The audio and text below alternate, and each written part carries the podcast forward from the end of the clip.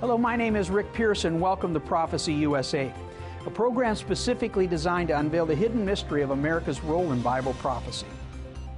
You know, throughout history, God has spoken through His servants, the prophets. But what is the common denominator that links these prophets to the calling of God? Today, we're going to look at the question, who hath believed our report?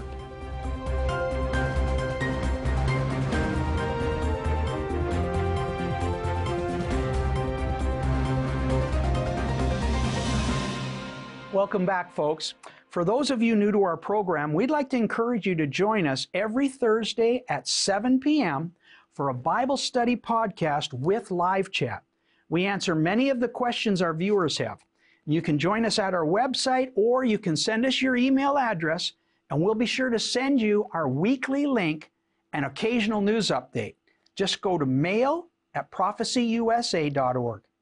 You know, modern-day teaching in the evangelical community talks about the fivefold ministries of God, otherwise known as the hand of God working through mankind on the planet. These offices of ministry are found in Ephesians, and they include the office of apostles, prophets, evangelists, pastors, and teachers for the perfecting of the saints. Here we see that the purpose of these fivefold offices of ministry is designed to mature the body of Christ so that we can become more like Christ.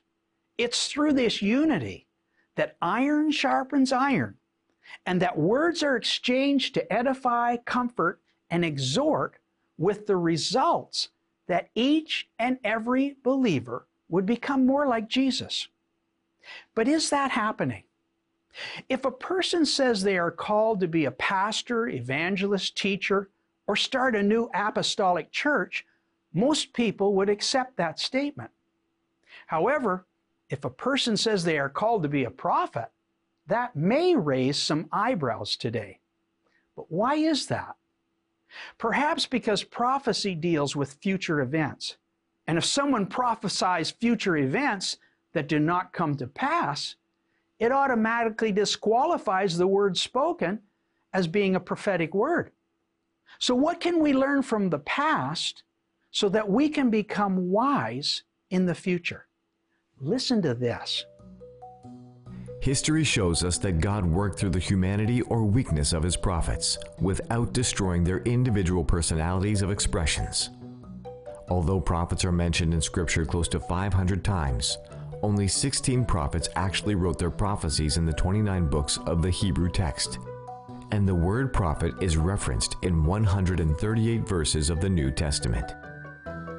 History details that prophets were called from a variety of occupations and ages, ranging from butlers, priests, shepherds, farmers, and governors. Although these individuals came from all walks of life in society, the prophets' initial encounters with God prepared them to release God's timely word within their generation. Those callings and purposes, as Scripture states, were ordained before the foundations of the world.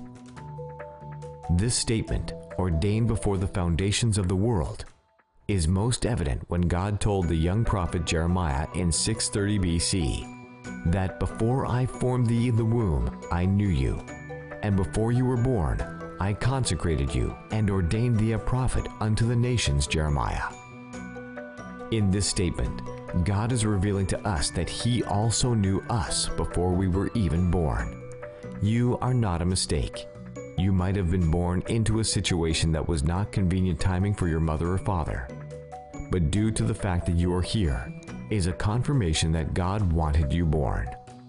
Paul perfectly explained it to the Ephesians when he said, according as He hath chosen us in Him before the foundation of the world, that we should be holy and without blame before Him in love.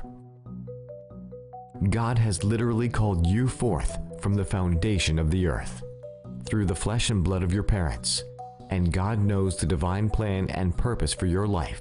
But the question is, do you know that purpose? And are you aware of the prophetic time clock that God placed you in, in this generation?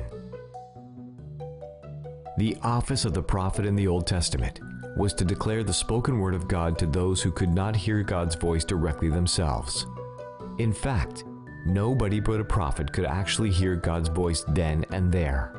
However, in the New Testament theology of the here and now, there is not a true believer who has not already heard God's voice. Behold, I stand at the door and knock. If any man hear my voice and open the door, I will come in to him and will sup with him, and he with me. Whether you realize it or not, if you have already heard God's voice, you are in a preferred position in your generation to speak God's word to those who still have not heard it. However, sometimes there is a price to pay to speak God's word. Jeremiah was stoned to death in Egypt. Isaiah was sawn asunder. Those men were given words of future judgment concerning the covenant nations of Israel and Judah. But the people who lacked that future knowledge given by the prophetic word paid a terrible price. My people are destroyed for lack of knowledge. Because thou hast rejected knowledge, I will also reject thee, that thou shalt be no priest to me. However, Jeremiah and Isaiah also prophesied future knowledge concerning a covenant nation that God would raise up in the end times, Babylon the Great. Although millions rejected their words then and there, it should be no surprise that millions will reject their words here and now. So the question Isaiah asks our generation today is, who hath believed our report? And to whom is the arm of the Lord revealed? Welcome back, folks. To those of you who have studied our research from the book and our study guide, it's blatantly clear in Scripture that America's role in Bible prophecy is perfectly identified as Babylon the Great. She has already fulfilled all fifty-three descriptions in Scripture. In the last year alone, writings from Jeremiah, Isaiah, and even Moses have identified more descriptions that America, a covenant nation, is experiencing the repercussions of disobeying God's voice. At every U S embassy, America now flies the rainbow flag under her national flag, boldly defying Judeo-Christian moral values. Isaiah thirteen nineteen says, "In Babylon, the glory of kingdoms, the beauty of the Chaldeans' excellency shall be as when God overthrew Sodom and Gomorrah." The Biden administration, under the L G B T initiatives, mandated training of all military personnel to undergo gender equality studies, fulfilling yet another Bible prophecy. Jeremiah fifty-one thirty-seven, or thirty-one, fifty-one thirty, I should say, "The mighty men of Babylon have forborne to fight. They have failed. They have become as women." On September eleventh, twenty twenty-one, exactly twenty years since nine eleven's horrendous World Trade Towers collapse, the most powerful military in the history of the world finalized the desertion of its own people. They also left their allies and eighty-five billion dollars worth of high-tech military equipment behind as they fled the country from a small, insignificant band of Taliban soldiers. This is the sign of a nation who has transgressed her covenant. "The Lord shall cause thee to be smitten before thine enemies. Thou shalt go out one way against them and flee seven ways before them."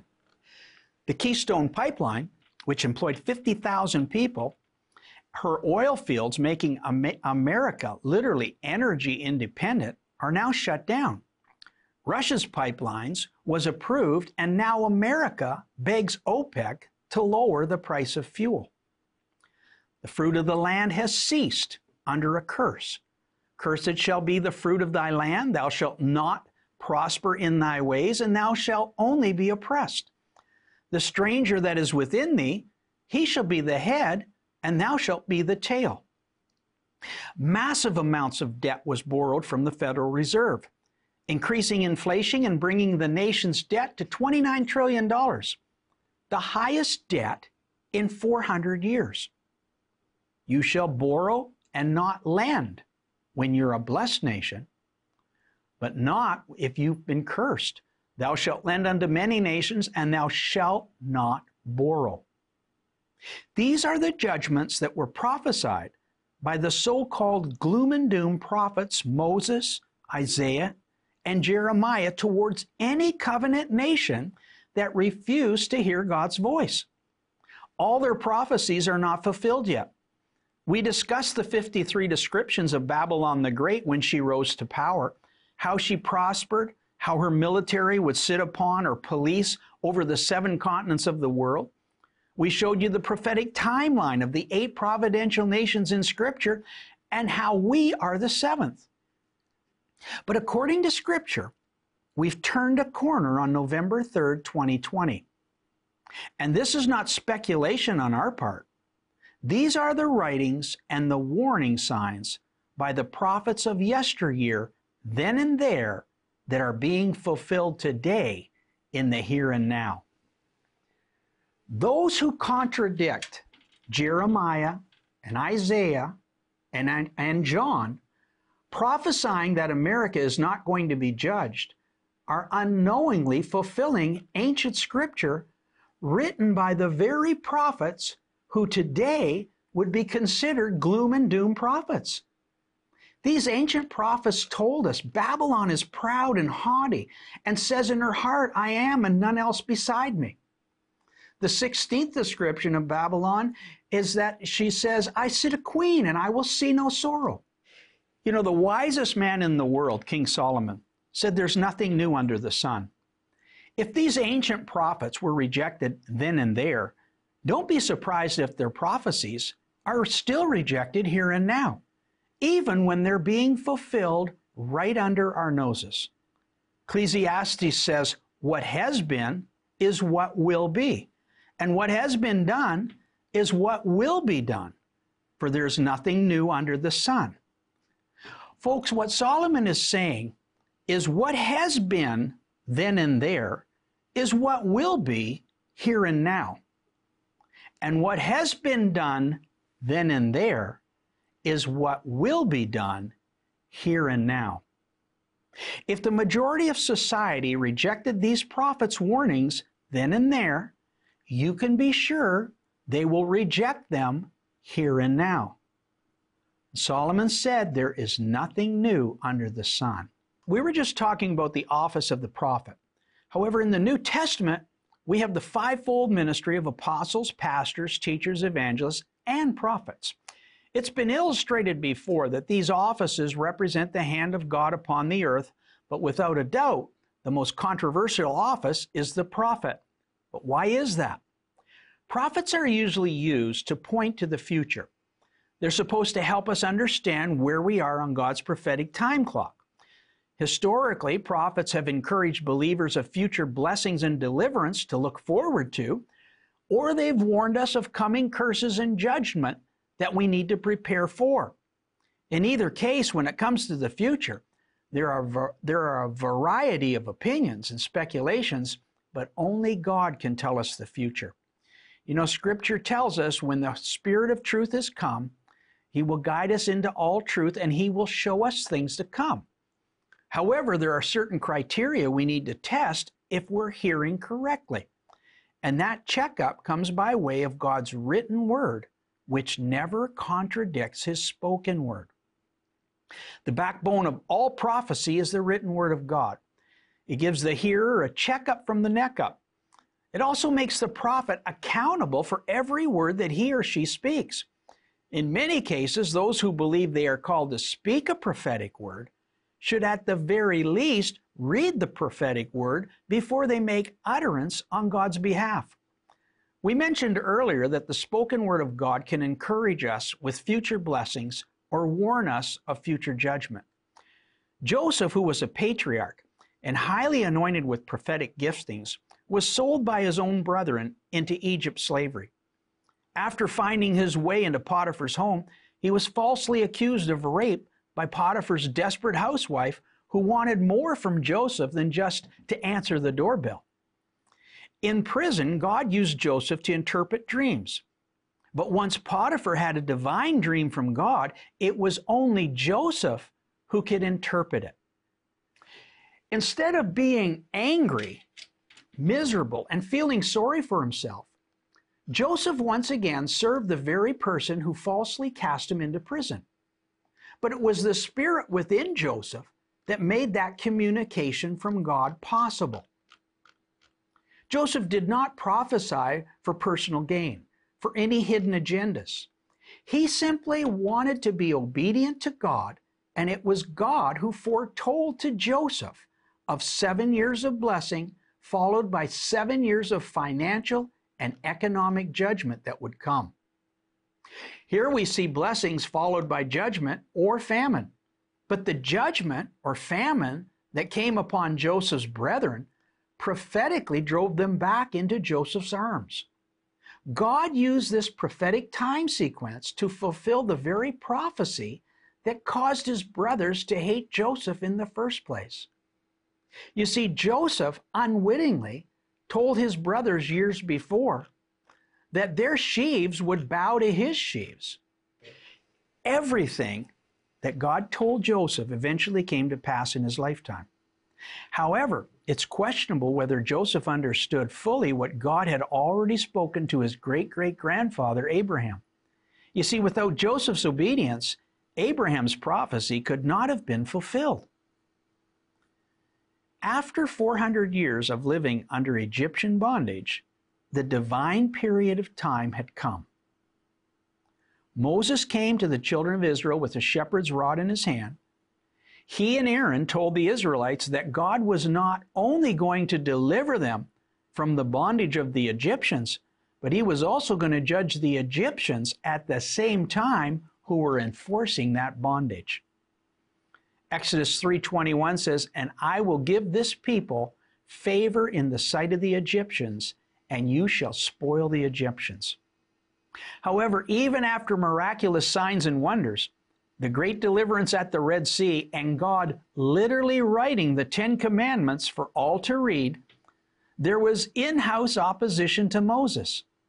There were those who thought God was speaking to them and that they should lead the children of Israel with their spoken words instead of God's written word. The rebellion against Moses and the word God had given him came from a man named Korah. Korah and two hundred fifty of his followers told Moses that they did not need Moses to lead them because God was speaking directly to them. This was the first recorded church split in the Bible. As the story unfolds, Moses confronted the rebellion by letting God decide who was spiritually correct in God's eyes. Moses drew a line in the sand and divided Korah's followers from Moses' followers. Then at the Lord's command, Moses spoke. Moses made an end of all speaking of all these words. The earth opened her mouth and swallowed them up, their houses and all the men that appertained unto Korah. Close to seven hundred years later, Jeremiah prophesied the destruction of Judah, but another prophet, Hananiah, contradicted Jeremiah, stating that God had told him Judah would not be destroyed because she was God's covenant nation. However, after confronting the Lord, Jeremiah was told to rebuke Hananiah, and several weeks later, Hananiah received his very own private audience with God for his false utterance. You know, history teaches us that speaking God's word without first reading God's word can have grave consequences. But what about today? What about New Testament prophets? Should they be concerned? In Acts chapter five, we see the story of a married couple named Ananias and Sapphira. They told Peter and the other believers that they had sold all their assets and was giving it to the church for the furtherance of the kingdom. However, they were lying, and when Peter discerned this, he said to Ananias, "Thou hast not lied unto men, but unto God." And Ananias, hearing those words, fell down and gave up the ghost. And great fear came on all them that heard these things.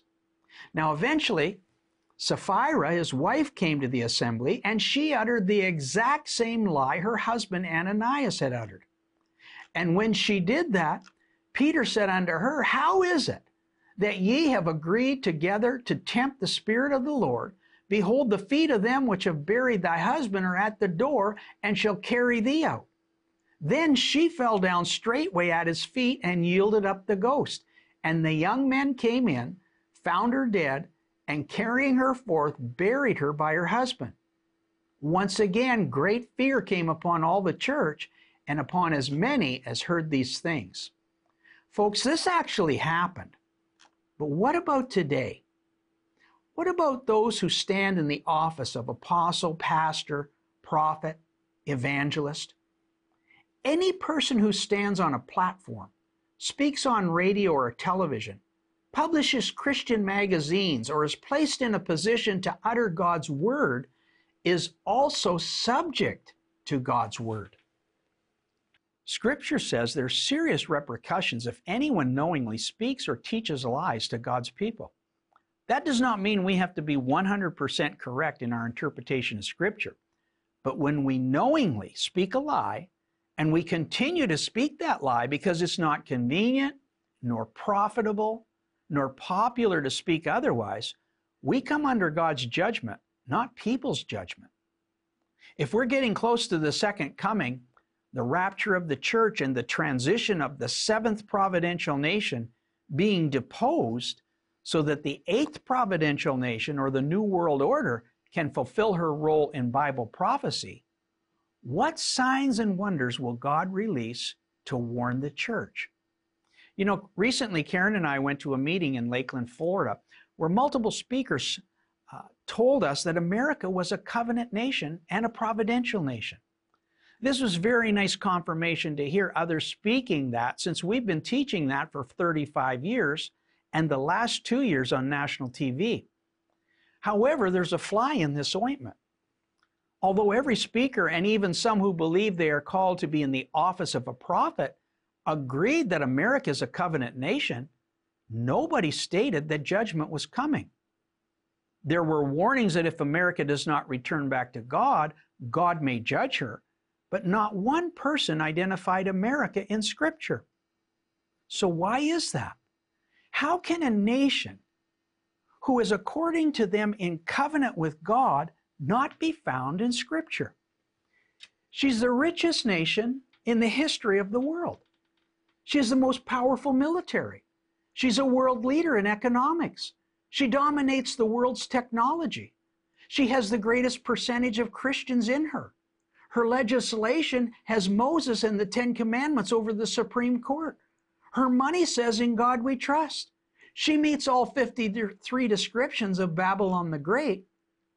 And the time sequence in Scripture boldly states she would appear before the New World Order comes into power. Why does Scripture recognize multiple nations in the coming Gog-Magog war? Russia, Turkey, Ethiopia, Libya, Saudi Arabia, France, Spain, Britain. And yet, according to modern-day prophecy teachers and prophets, America is not found in Scripture. Is it possible that in the very denial of accepting our Prophecy U S A's research, these folks are literally fulfilling the fifteenth and sixteenth description of Babylon the Great? She's proud, haughty, and says in her heart, "I am a queen, and I will see no sorrow." While we attend this conference of Christian leaders, yet another conference was held in another city. It was here that thousands of followers listened to their leaders who publicly stand in the office of prophet. At this conference, we hear of America's comeback, how God is getting ready to restore America back into global power, that God will never forsake His covenant with America. He's going to expose the darkness in America, and she will rise again, and the church will lead this renewal with great power, signs and wonders and miracles will be released as the spirit of Elijah is getting ready to sweep across the nation. However, there's not one reference to the book of Revelation. There's not one word of warning from the conference, because they are in agreement that God will never judge His covenant nation of America. You know, historically, God destroyed Israel for practicing Baal worship. This is evident all through the Word in Judges, Kings, Chronicles, and the prophets who warned Israel when she broke covenant with God.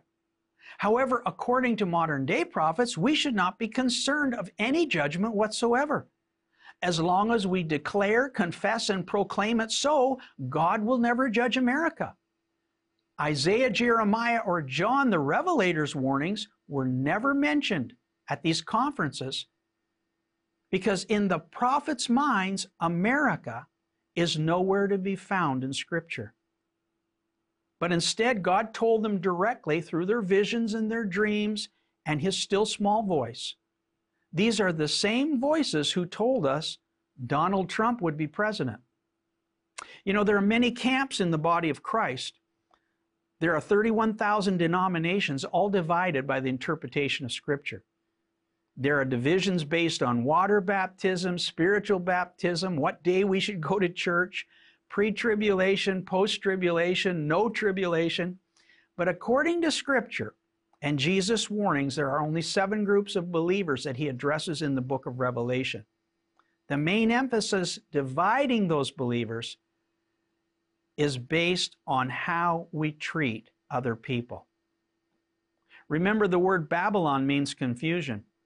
The church has been invaded by confusion, not only in our morals, our attitudes, but also in our future of what God is getting ready to do. But the confusion of what is coming in the future does not have to be in you for the present. Time will always determine who has accurately foretold the future. With regards to prophecy, Paul stated, "Quench not the spirit, despise not prophesying, but prove all things and hold fast all that which is good." We at Prophecy U S A believe that it is very clear in Scripture where we are on the prophetic time clock. We believe that the prophecies of Isaiah, Jeremiah, and John are being fulfilled right now in the nation of the United States of America. But the effects of our teaching and those who are embracing our interpretation of Scripture is what matters the most. It's time to make Jesus and His lifestyle the greatest priority in your life.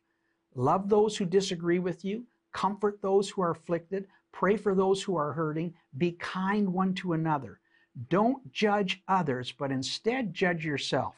Look to Jesus and do unto others what you would have them do unto you. In the midst of this global pandemic, political unrest, vaccinated versus unvaccinated, and prophecies which have failed, we leave you with this thought. Perhaps prophecies fail so you get your mind off of people and focus on what's really important. So we encourage you folks to do exactly what Jesus taught. Let not your heart be troubled. Ye believe in God, believe also in Him. In my Father's house are many mansions. If it were not so, I would have told you. But I go to prepare a place for you. And if I go and prepare a place for you, I will come again and receive you unto myself, that where I am, there ye, ye may be also. You know, folks, we're out of time. This is Prophecy U S A. My name is Rick Pearson, reminding you that Jesus is alive and He's coming back much sooner than many people think. See you next week. Shalom.